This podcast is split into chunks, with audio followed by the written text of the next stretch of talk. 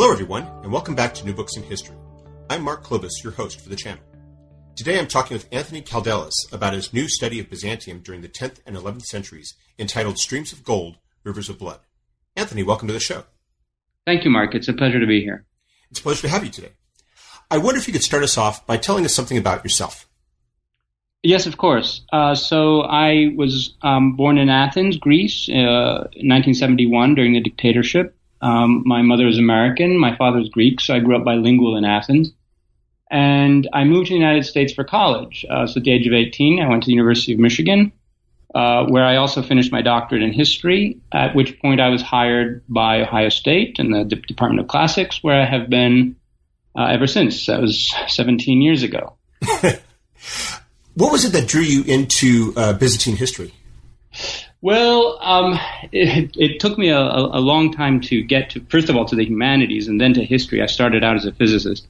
That's what I came to study um, in the U.S. But um, my interest in Byzantium was the end of a process of sort of philosophical investigation. I was interested in how Greek philosophy, ancient Greek philosophy, how Roman politics and Roman government and Christianity all kind of combined in, in Western history. And I found Byzantium as the perfect crucible for studying those three things. This is a civilization that is the Roman Empire. It's the continuation of the ancient Roman Empire. Its its predominant language was Greek. Its literature is in Greek, and it was also a Christian Orthodox society. So it's just a perfect laboratory for studying um, the history of those three constituent elements of um, our civilization. How did you come to write this book in particular? Well, this book is a narrative history of Byzantium in the late 10th and 11th century. Uh, and I have not yet written a narrative history, and I thought it would be an interesting challenge. Um, so there are methodological issues. So, for example, how do you write a narrative history? That's something that had been preoccupying me for some time. But also the period itself is, uh, I think, very important. It's a it's a pivotal period in Byzantine history. Um, I think in many respects more important than than others, and it's also a pivotal history in in in the in world history. Uh, so. Uh, including the Near East and, and Europe. Um, I, I, can explain to you a little bit about where I see this period sitting uh, within the broader framework of world history, if you like. Uh, please do. Um, so uh, one way in which I, I teach uh, ancient and medieval history to students is, I mean, very generally, right, very schematically, is um, as a, a, sort of the, the heirs of the ancient Roman Empire. So when the Roman Empire broke up, one of its pieces remained intact, um, and that was Byzantium. That would continue in direct continuity with the ancient empire to the 15th century.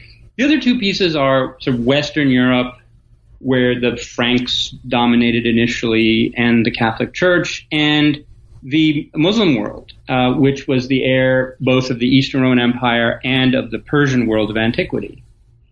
And this is a this is a nice framework for studying both ancient history and medieval history. So what happens in the 10th and 11th century is that in the 10th century, the Byzantine Empire is emerges as one of the most powerful, dominant states uh, certainly in the Christian world, but also over its Muslim neighbors.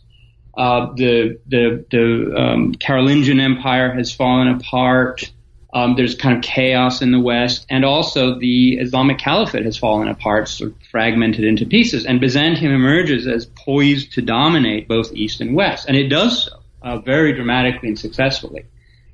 And then, by the end of the 11th century, it has been reduced to the status of a second-rate power, or at any rate, a equivalent. And what's happened is that new powers have risen in the West that begin to expand again uh, into Spain, into southern Italy and Sicily, and with the Crusades into the Levant. And also the Seljuk Turks in the East have come onto the scene and they reinvigorate the world of Islam and, and the Turks, you know, end up, you know, carrying the, the banner of Islam into the Ottoman Empire all the way to Vienna. And so it's this, this 11th century is this pivotal period where Byzantium, one of the three heirs of Rome, gets squeezed out. Uh, as gets squeezed between the West, the Byzantines called them the Franks or the Latins, and the East. Um, these are the Turks mostly. And so I wanted to study this period uh, in focus.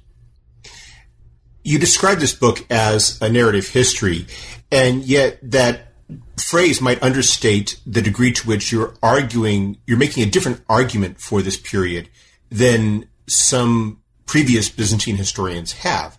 You argue that the Byzantine Empire has been, to some degree, misunderstood during these decades. I was wondering if you could explain the ways in which it was and, and how you're arguing we need it needs to be seen instead. Well, certainly, a narrative history needs to do more than just reconstruct the facts or the events. And, and I try to do that in the book. That was actually one of its major goals because there hasn't been a detailed narrative history of this period for 120 years or so. Um, so I needed to be done again. But a good narrative history should do more than that, right? It should present an argument for for um, what's happening, for why these events happened, and the kind of framework in which they happened. And that's where we get into issues of interpretation. So uh, the book presents a new argument about both the rise of Byzantine power in the 10th and early 11th century and the ways in which it crumbled and fragmented during the 11th, why it proved to be so vulnerable um, when new enemies emerged, uh, specifically the Normans in Italy and the Turks in the East, or primarily those. Um, so, what I wanted to find out were the sources of Byzantine power, state power in particular, and their limits, their, their limitations. There's what is it that the emperors could do, um, and where did their power fail, and what were they, what were their vulnerabilities? And and here, yes, I make a new argument uh, about this period. In a nutshell, this period has been viewed as one of struggle between the sort of more centralized state elements um, of Byzantium, uh, sort of focused on Constantinople, the capital city, and the institutions of government, uh, such as taxation and uh, the courts and the church and so on. Um, and on the one hand, and on the other hand, a kind of quasi feudal aristocracy of military magnates in Asia Minor or, or, Anatolia who are supposed to have been waging some kind of class warfare to promote the interests of their socioeconomic class, namely that of landowners. And the, the civil wars of this period were understood within that framework. Um, I did not find that there's sufficient evidence for this framework, and, and it, I might even say that there was any evidence for it. Um, I saw that those tensions in a very different way, um, and I I didn't find the evidence linking uh, military leadership to landowning interests. That that was a crucial link that I, I, I had to break to write the the narrative as I as I saw the events unfold. That gets to something I think is very important, which is how Byzantium, while in many ways a part of the West during this period, is not does not have the same structures that you see in, say, medieval France, medieval Germany, uh, Anglo-Saxon, Norman England. I was wondering if you could explain a bit what Byzantium was like in the 10th century on the at, the at, the start of this period of that you study in the nine, in the 950s? Of course. Uh, so for for listeners who are more familiar with Western medieval Europe, I would say that the major differences are that Byzantium is a um, c- compared to anything in the West is a m- much more unified state in terms of its institutions and infrastructure, but also its public ideology about power. Um, in other words, um, there, the, the, there, there is a, there's a state. It's a fairly well developed and sophisticated one. Um, it mobilizes uh, many thousands of people in all kinds of different areas: administrative, fiscal, military. It, it's hierarchical in that these institutions are under the control of, um, you know, of, of leaders who are appointed by the court and ultimately the emperor um, and it's it's not fragmented into regional state mini states or territories under the control of you know hereditary family rule or anything like that the emperor is not engaged in internal diplomacy in order to get things done with people who have local you know establish an entrenched local power, but rather he orders his magistrates to carry out order X, Y, and Z. Um, so it, it's very different in that respect. It, it, also has a very, a much more developed capacity for raising revenue through taxation, uh, which is then used to support a standing army. Um, it, so to that degree, Byzantium is more reminiscent of the, of the modern state, and many historians have found that comparison to be um, valuable up to a point, uh, obviously. Um, but compared to Western um, states at this time or dynastic principalities, uh, Byzantium is much more uh, unified, centralized, and bureaucratized. And you stress that there is no land owning aristocracy that is a significant political force during this period, that power, to the degree that it's held by people other than the emperor, stem from their positions in the Byzantine state and not from any sort of independent uh, base or, or, or independent armies that they might possess. That seems to be the case. Now, there is a sort of, if not an aristocracy, there's there's no hereditary aristocracy in Byzantium. There are no families entitled to various positions or you know uh, ranks or titles or anything like that. It's all bestowed by the court on a sort of ad hoc basis. Uh, now, obviously, there is an elite, and the elite is wealthy and is wealthy largely because of its wealth. I'm not denying any of that. What's in question is whether the, the political contests that we see play out uh, were about um, um, land and uh, access to, um, um, or rather, the, the willingness of a kind of landowning elite to exempt itself from the state structure. This this never happened, um, as far as I can tell. So yes, there there is no aristocracy that has um, local power to the point of having its own local armies or local forts or anything like that there were no private forts. There were no private armies in Byzantium. Um, generals had their retinues, um, but they were only generals when they were appointed to that position by the court. So power and even wealth, in fact, seems to flow primarily from court positions um, or, or, positions within the bureaucracy and the hierarchy. Um, and these you were appointed to by the emperor ultimately once you were removed from those positions, it was almost impossible to, um, you know, muster enough resources or support to uh, challenge the emperor, uh, which happened fairly often. So the emperors are always being challenged, but they're being challenged by people within the system, not from people outside of it who want to restructure the socioeconomic order of the empire. Now, as you explained at the beginning of the book, what distinguishes this period from the period before is that Byzantium becomes much more of an offensive power. And I was wondering if you could explain uh, the nature of Byzantine power in the region prior to the 950s and why the change is so significant. Prior to 950, um, Byzantium had made some acquisitions um, at the expense of um, some of its uh, Muslim neighbors in the east and uh, some of the quasi-independent Slavic um, populations that had occupied the Balkans. It, it had expanded, uh, but for centuries it was primarily a defensive power. Uh, so what we call Byzantium um, in the in this period um, after the Arab conquests is what's left of the Roman Empire, right in in um, Asia Minor or modern Turkey and the Balkans. Um, after the um, Arab uh, conquests had removed, you know, Egypt and Palestine and Syria, and so it had been very defensively oriented for a number of centuries, and it it used its institutions to defend itself, especially the army, which was the single major expense of the um, government budget.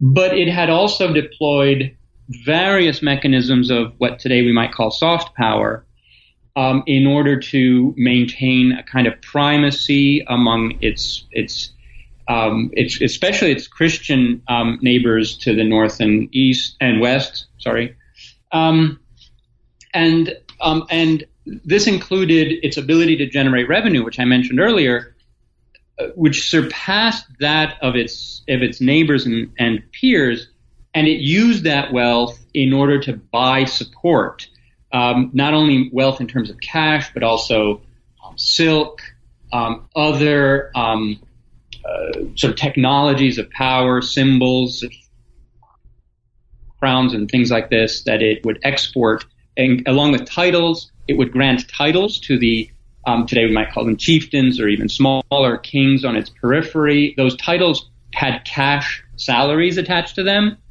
And those cash salaries were probably generated more cash for the the recipients um, than their own internal, you know, tributary or tax collecting might generate. So they were very coveted, and so so Byzantium managed to successfully position itself as the kind of arbiter of what you know monarchical power looks like in its most prestigious form.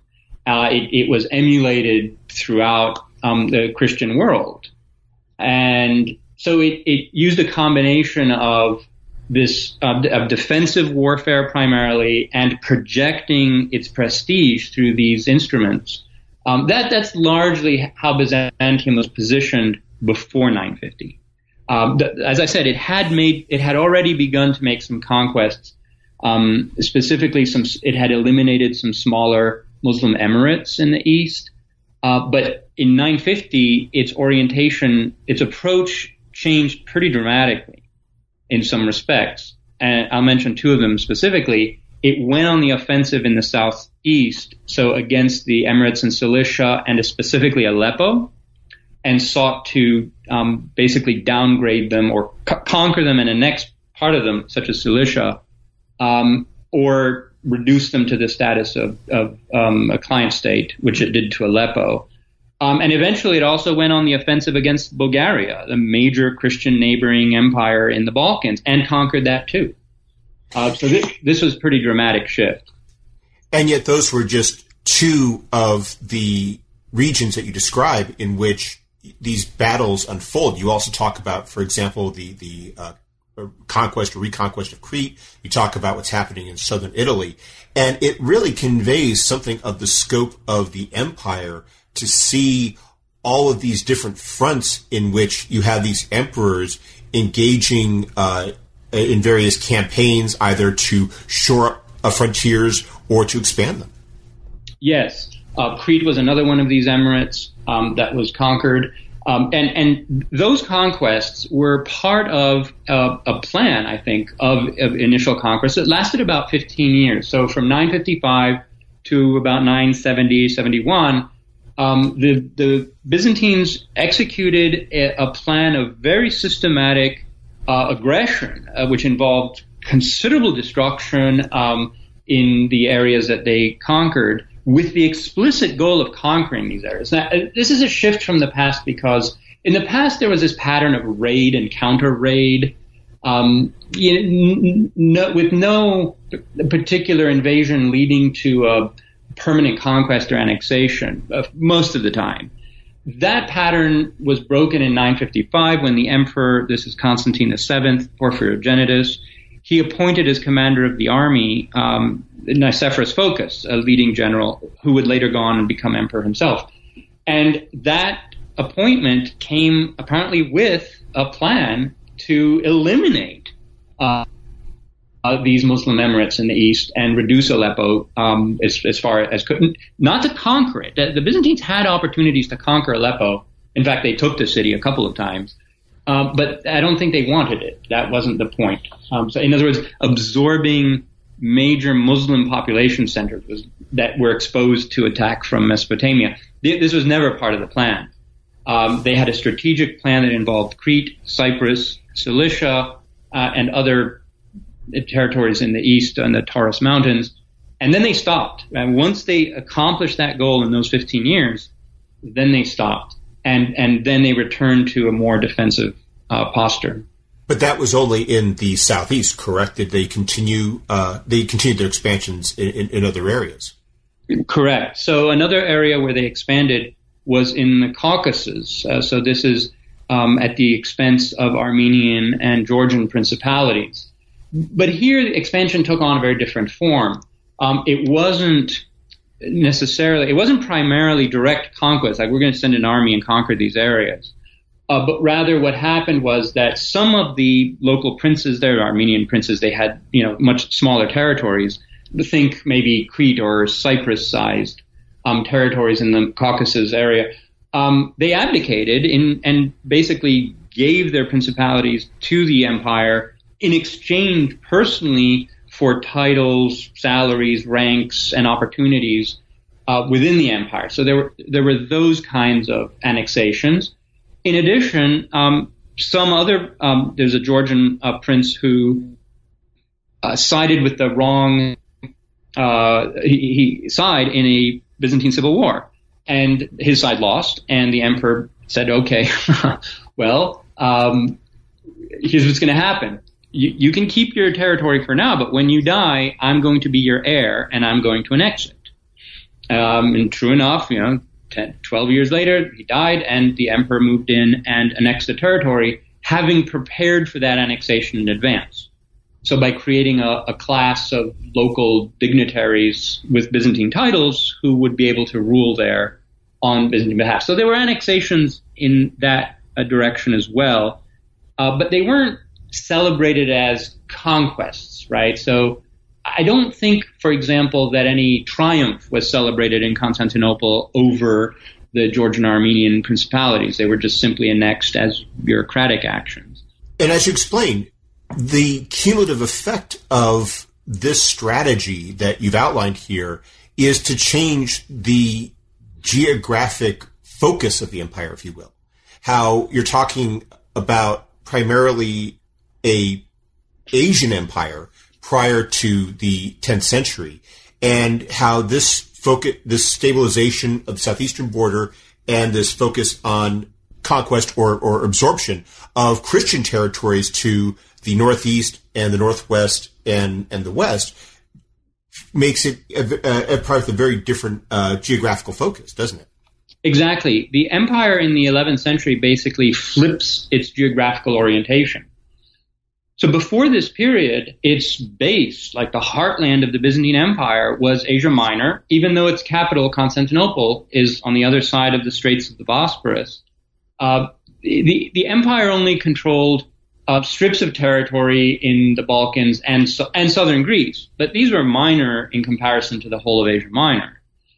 In the early 11th century, when the Emperor Basil II conquers all of Bulgaria, uh, that means all the way up to the Danube and into the southern reaches of the former Yugoslavia, right? So to the Adriatic and strengthening the Byzantine hold in southern Italy as well.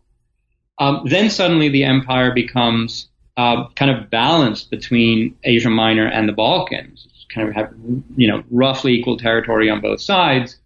And then during the 11th century and the Byzantine collapse uh, during that century, they lose most of Asia Minor. And so the Byzantine Empire exits the 11th century as a predominantly Balkan state. And it would remain that for most of its remaining history, so down to the 15th century. It, it was primarily based in, um, so Constantinople looking west to Thrace, Macedonia, Greece, and those lands. Asia Minor came and went. There are periods when they had more of a presence there and less. But in after the 11th century, it's a it's a predominant the the momentum is on the uh, side of the Turks. I was wondering if you could describe some of the emperors who were key to this process. You've already mentioned uh, three of them. There was Constantine VII. There was uh, Nicephorus. Uh, there was Basil. Who were these people, and in what ways did they determine and shape this policy? In what ways do they leave their imprint upon the empire through this process?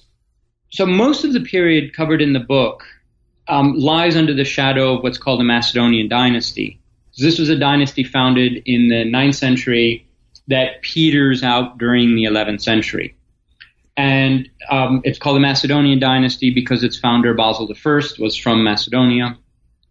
And so Constantine VII, whom I mentioned, was uh, Basil the First's um, grandson, and and the dynasty continued on into the 11th century. But here's the catch: a dynasty in Byzantium until this point is a fairly provisional state of affairs. In other words, there, there's no family that has the right to rule. It's it, it's very unlike uh, the Ottoman Empire or or you know the, the Japanese Empire, something like that.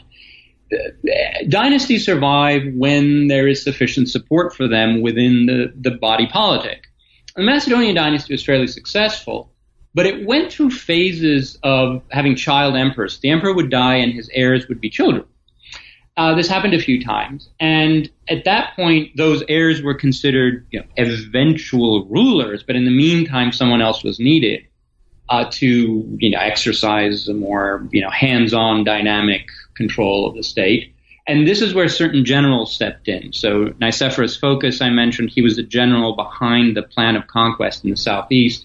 He stepped in as emperor for a while. Then his nephew stepped in. This is John Tzimiskes uh, for a few years. By that point, the Macedonian heir to the throne, this is Basil II, had matured, and he then became the emperor, though he faced rivals from within the military establishment. Uh, that dynasty gradually, so Basil II is a very interesting, extraordinary figure, in fact. Uh, he was emperor for 50 years. This is the longest reign of any Roman emperor right, in, in the 1500 years of the empire's existence. For 50 years, um, never married, uh, never produced a, an heir, never tried to. Um, though he had a brother, and when he died, the, throne passed to his brother, though he only had about three years to live. And Basil II faced some very significant military rebellions in the first part of his reign, which left him forever suspicious of the army and of generals and so on. And, and he decided after he successfully suppressed the revolt, the revolts, that he would go, you know, command the army in person um, himself in this long war against Bulgaria. Um, I think that he he he gave very small armies to his regional commanders, uh, say over in the east, so that they barely had enough um, sufficient soldiers to defend the empire there. And when they would get into trouble, he would run over with a large army. Anyway, he spent most of his life on campaign, fighting against Bulgaria. This is this was one way that he managed to keep the army loyal to him was simply being with it, in command of it, and and using it.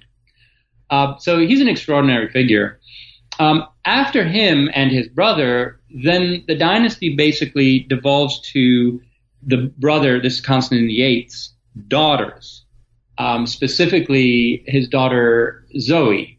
And Zoe lives on until the mid 11th century. Then her sister Theodora uh, has another year where she's reigning in her own name. This is the second time when the empire is governed by a woman in her own name. Like she's not looking for a husband. She's not, you know, uh, planning on marrying. And so the dynasty basically ends in 1055, 1056. Uh, and, and that precipitates a sort of political chaos because by that point things had changed significantly. And um, there was a competition for the throne. But but the, the, the empire's geopolitical situation had changed by the mid 11th century. Uh, that that exacerbated those political tensions. As you explained, though, it's not just about the emperors. It's that you also have around them a collection of eunuchs and generals who oftentimes carry forward these policies. Because one of the things that really stood out is the degree to which the advisors and and, and uh, staff, if you will, of that you see in the 1950s really continue to exert influence and, and help shape policy well into the 11th century. Yes, there there's some generations that really stick around. Um, so what you mentioned is actually an interesting point, and that is uh, one of the uh, questions that preoccupied me as I was researching this book, uh, which was how exactly do emperors govern? Um, you know, beyond the institutions that the, the institutions of governance sort of carry on. They're humming in the background most of the time, e- even in times of crisis, um, when there's you know murder and intrigue and chaos at the court. The institutions are going to keep carrying on for quite some time without necessarily someone being at the helm. At some point, they're going to need someone to, to be there. Um, but I was interested in the, the, the, kind of prosopography that is who, who do the emperors pick to you know govern through, right? And here's where I realized that emperors are making their choices based on their own perceived vulnerabilities. And emperors are always vulnerable uh, in Byzantium. Uh, they, they always have to make sure that they have a lot of support, that, that they're very popular, or else they can be overthrown. And they can be overthrown in a number of ways. They can be overthrown in uh, mass popular uprisings in Constantinople. This happens a few times. So if they are, if they become unpopular with the people of Constantinople, who at this point are numbering maybe around a couple hundred thousand people, it's one of the largest cities in, in, in the world, certainly in the Christian world. Um, and they rise up and storm the palace, ah, you're finished. There's not much you can do about that. They can be overthrown in a palace coup. Uh, so this could be just maybe you know half a dozen uh, you know armed men break into the palace and if they manage to assassinate the emperor, um, they can try to claim the throne. This happens uh, quite a few times in Byzantine history. Uh, the, the, question then is, of course, will they be accepted? Right? It's not enough to just break into the palace and kill the emperor. What are you going to do then? I mean, you have to have someone credible to claim the throne. They can also be overthrown um, in uh, through a military rebellion. This is very common in Byzantium. So here you are you're at the head of this newly resurgent empire, right? You're making all these conquests. You have the most powerful armies around, and you're sending them left and right. Okay, but this also contains within it a serious challenge to yourself: is to whom do you entrust these armies? And this is a major problem because anyone you give, so so you can give the armies. Uh, you can give command of the armies to two types of people, let's say competent people and incompetent people and they both have problems. So a competent general is going to, you know, uh, conquer and he's going to win and he's going to become popular and suddenly look he's a possible contender for the throne some people might be saying well you know if you ever decide you know these kinds of intrigues and conversations are going on all the time in byzantium on the other hand an incompetent general is going to uh, you know cause you other kinds of problems through the obvious ways. um, so the emperors are having to weigh these options all the time. And one solution to the problem is for the emperor himself to be uh, a competent general who is in command of the armies, like Nicephorus Phocas and John Tzimiskes, and the way in which Basil II reinvents himself um, after the civil wars as a, a, a campaigning emperor. Right? So that, that's one way to solve that. Just keep the army with you and keep it busy. Um, another way is to um, find someone you trust. Okay, um, that's that's hard to do, but it, it could be done. Um, and a third way is to give the armies to a eunuch from your household. Uh, Byzantium has many eunuchs. Many of them are very competent men, uh, and however, they cannot seize the throne. And because eunuchs were often made um, abroad. That is, they're, they're sort of import, they're sold perhaps or imported into the empire as children. They're attached to the households of powerful men. They grow up within that household, so they're kind of attached, personally attached to um, to members of the aristocracy or the the, the the, the generals, and and so you know they could be trusted in these roles. They don't have family. They don't have, obviously, they're not going to start a dynasty and they can't take the throne themselves.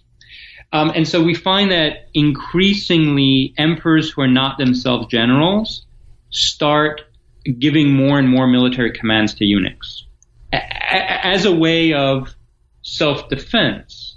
And, and some of these eunuchs are quite capable. So Byzantium produced a series of very capable eunuch generals. So if the policy of eunuchs was not in itself necessarily a bad one. What were the factors that led to the decline of this aggressive Byzantium in the 11th century? Well, primarily the empire had reached the limits of feasible expansion. In other words, it, in the east, further expansion would simply bring in more Muslim populations, which they did not want. Um, even conquering Cilicia entailed, you know, mass killing and expul- expulsion of Muslims. It was not pretty, um, and, or uh, forcing them to convert to Christianity. So, you know, there was a serious demographic adjustment that took place there. Um, beyond that, you were, we're talking about going into Azerbaijan. They had no interest in that. Um, or into Mesopotamia, which you know you're just exposed to um, Baghdad. So that was one uh, element, and the same is true in the West. They're not going to expand into what became Serbia and Croatia and so on. What happened in the 11th century uh, was simply put, uh, there were the, the sudden appearance of three new enemies practicing new or distinct modes of warfare simultaneously. Uh, and this this was a major problem for the Roman Empire in all of its history. That is, the, the Roman Empire was pretty good at facing off an enemy on one front. Okay, competent with two active fronts at the same time. It could pull through. But three was always too much. And the three I'm talking about are the Normans in southern Italy, the Pechenegs in the Danube, the, the, the lower Danube area, so where the Danube hits the Black Sea, and the Seljuk Turks in the east. Uh, the, the, the Norman, now, I think that any one of those could have been handled if it were the only one but they all converged at the same time, and and not through any coordination. This was just part of a general shift that was taking place as part of resurgent um, Latin Europe in the West and the revitalization of the Islamic world that the um, that the Turks um, um uh, inaugurated in the 11th century, and so the Normans.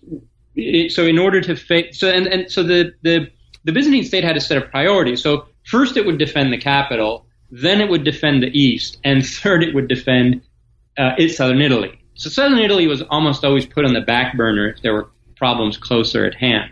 So by 1050, uh, the Normans were had basically overrun southern Italy through what you might call, I mean, easily call terrorism. I mean, they were pretty brutal about it. Um, the Pechenegs had been mostly contained uh, after a, a many, many years of war in the Balkans. Um, and the Seljuk Turks were still a kind of unknown quantity. That is, it wasn't clear whether they were interested in conquering Asia Minor or whether they'd be back. They they would launch these major raids um, that were very destructive, but then leave. So so it's a very unsettled situation, and the Byzantines are realizing that their military is, uh, you know, the top priority. Uh, that that there's going to be trouble. They know this, but at the same time, they have gotten themselves into a bit of a, a fiscal pickle.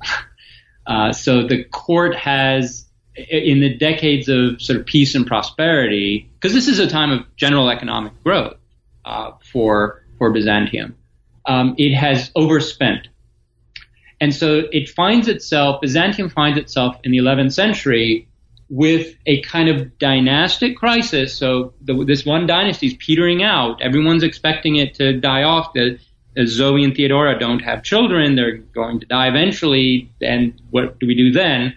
So that's one factor. We've got three new enemies that are threatening us on three fronts. Um, and they're, an uncertain situation and we're running a deficit. Well, they can't run a deficit as such. Um, I mean, not really, but they're spending more than they um, than they can afford. And so those three trends come, come together in the mid 11th century.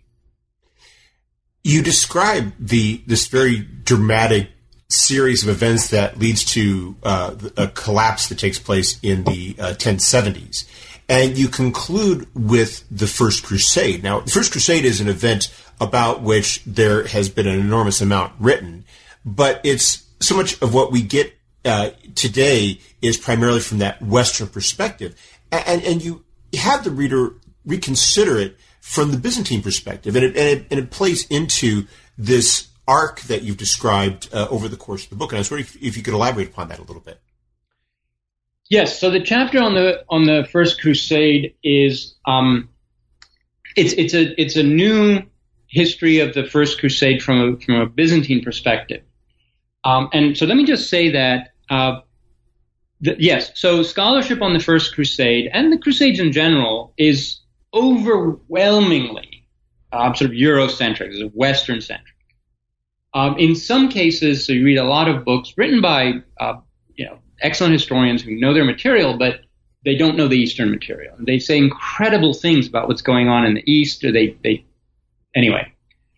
And the problem with the Byzantine perspective is that it is um, badly represented by a single source. Um, this is um, the imperial princess Anna uh, Komnene or Anna Komnena in the 12th century. So she wrote um, a, a, very laudatory biography of her father, Alexius. It's called the Alexiad.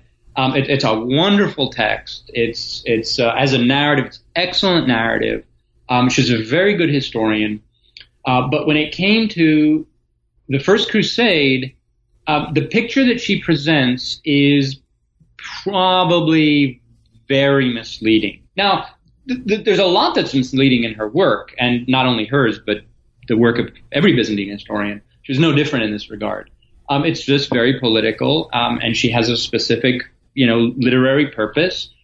Um, and her she presents the First Crusade as a total surprise for her father, the emperor at the time, Alexius Comnenus. This, this, this, it was just announced to him that, well, look, all these armies are coming through, and what are you going to do? Um, that is almost certainly not the case. Uh, so, in other words, he wasn't reacting to the presence of the Crusaders. He, it's, it's almost certain that he knew well in advance that they were coming and had prepared for it. In fact, they were part of an army that he had hoped would come. Now, I, I therefore had to reconstruct the Byzantine approach to the First Crusade um, again. And what I wanted to do specifically was to um, use the First Crusade, so the passage of the First Crusade through the Balkans and Asia Minor, as a way of replaying a lot of the history of the 11th century that the book had just narrated in the sense that the crusading army plus its Byzantine handlers are in fact revisiting many of the sites uh, that were important in the military history of the empire before, and their movements, objectives, and the patterns of behavior were fall into very identifiable Byzantine um, mold. Like, like you can see how this army is behaving in many ways as a Byzantine army under Byzantine control and is doing very Byzantine things. And specifically, I believe that the the crusading the crusaders remember the crusaders never the crusade the armies of the first crusade never fully assembled into one army until they had actually reached Nicaea, which is in Asia across you know across the Bosphorus from Constantinople. Um, that that's when they were first assembled into one army, and, and the process by which they were assembled um, after they had variously marched through the, the Balkans, cro- entered Constantinople, crossed over, that was all handled by the Byzantine emperor. And I think that from that point on, it functioned as a Byzantine army, at doing Byzantine things, carrying out Byzantine objectives. Um, I, I, think that's fairly clear, and I try to argue that in the book. Uh, it was only after the siege of Antioch, so much, much later, um, and the miscommunication that took place. Uh, um, so the emperor who was on his way to Antioch was misinformed about what had happened at Antioch. He was told that the army had suffered a catastrophic defeat and there's no point for him to move forward. Um, it was only after that point that the armies of the First Crusade ceased to function as a Byzantine army and became something else. But what they had done in the meantime, uh, un- until they reached Antioch, was exactly to restore Byzantine control to the territories that they marched through. And they did so. They were under Byzantine orders. In fact, even their route through Asia Minor makes no sense if you think their objective is simply to go to Jerusalem. Um, and they were coordinating with Byzantine armies along the whole way. Well, this story simply cannot, it should not be told um, simply by focusing on these Western French knights, um, you know, marching through this, you know, uh, obscure, unknowable foreign terrain uh, during the longest part of their march. The longest part of their march was through Byzantine territory, right, by far, right, and and they were doing so, you know, explicitly under uh, Byzantine orders. Um, and and pursuing Byzantine objectives in coordination with Byzantine armies that were doing other things all around them that were part of the same plan. So this was my attempt to reconstruct what the original plan was, the more inclusive one um, that uh, factored in the objectives of the Byzantine emperor, who was actually in charge of the, the whole time. Objectives which reflected the trends in policy that had that dated back roughly a century and a half by this point. Exactly. Yes.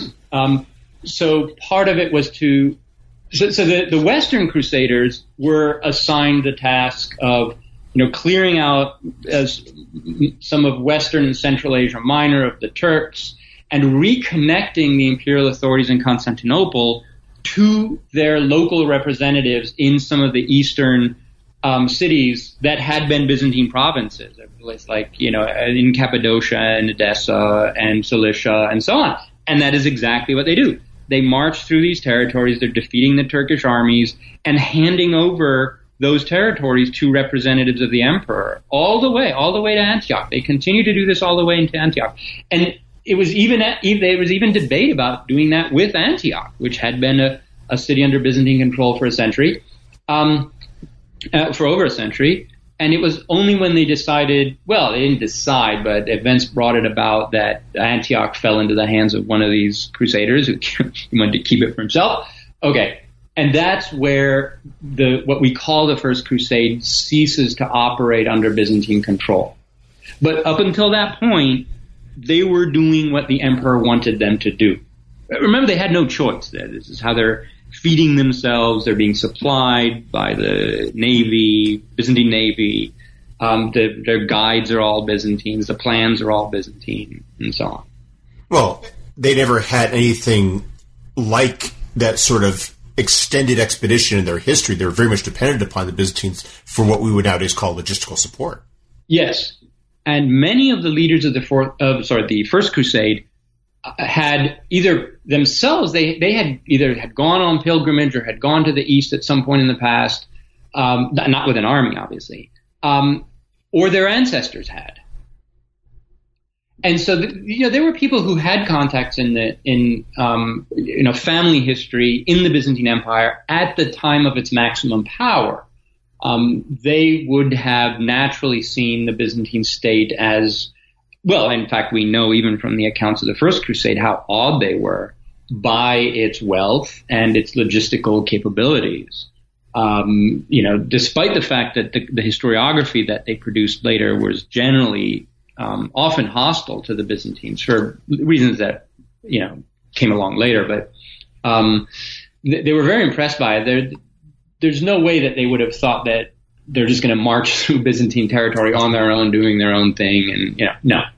Um, so the chapter at the end of the book is an attempt to see how, to the degree to which the history of the First Crusade is a Byzantine history. Well, we've taken up a lot of your time, but before we go, could you tell us about uh, some of the projects you're working on now? Uh, for example, this is uh, the book that uh, we've just uh, been discussing is not your only the only book that you have coming out this year. Yes. So the this book, um, Streams of Gold, um, came out ju- just during the summer. I think just um, a few couple months ago or something. Um, at the same time, also by Oxford University Press, um, publishing um, a, a, quirky little thing called the Cabinet of Byzantine Curiosities.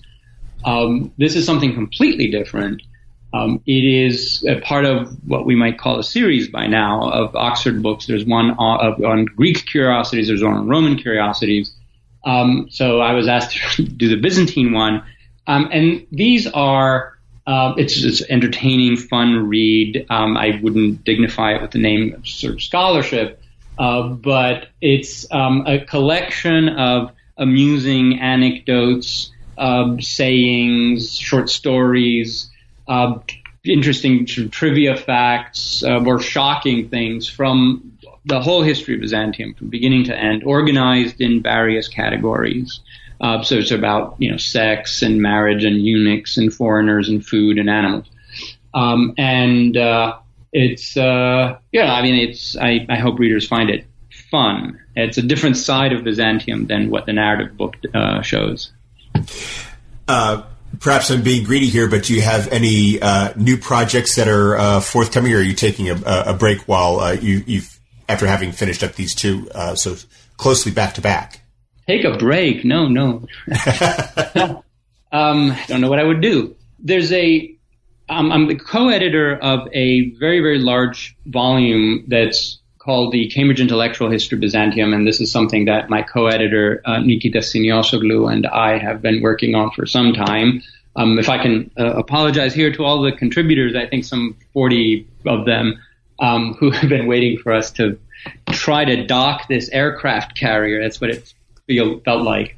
Uh, but that should be coming out soon. We just finished the proof, so this is uh, covers major areas of Byzantine intellectual life uh, but uh, I personally have written very little, very, very little of that. No. So in terms of what I'm writing, the book I'm working on now um, is uh, has a tentative title of Ethnicity and Empire in Byzantium.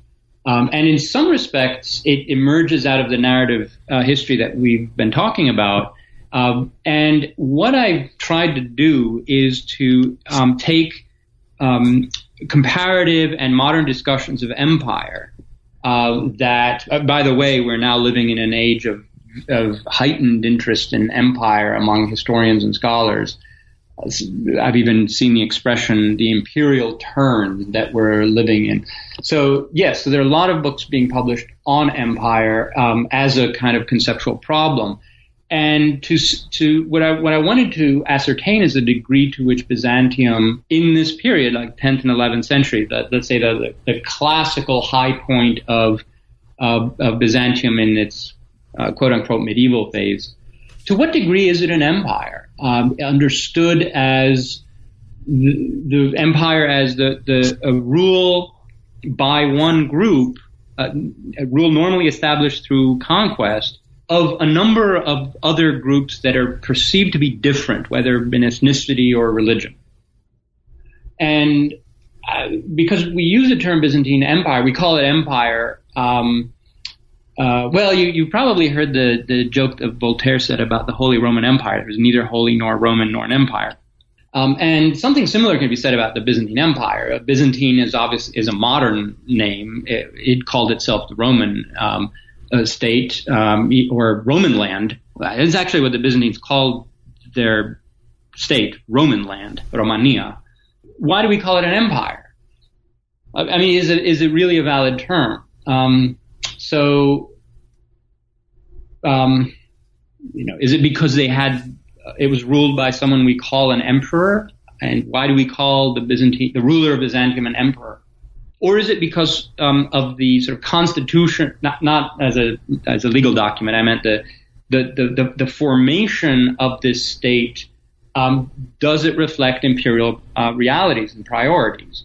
It, it, can we look at the Byzantine Empire and say, yes, it is the imperial rule by X people over these others, the way we can when we look at Persian Empire, the Ottoman Empire, the early Roman Empire, the British Empire, we can say, yeah, it's these, this center of power re- representing this sort of ethnic or ethno-religious group dominating all of these others and uh, maintaining this sort of dif- ethnic difference between them. Is this the case in Byzantium? And I think largely no. Uh, that's just that's not really um, how it operated. But that's the project I'm working on now. Yes. Well, it sounds like a very interesting project. Uh, Anthony uh, uh, thank you very much for taking some time out of your very busy schedule to speak with us. I hope you have a wonderful day. Thank you, Mark. It was a great pleasure. Hope to talk to you again.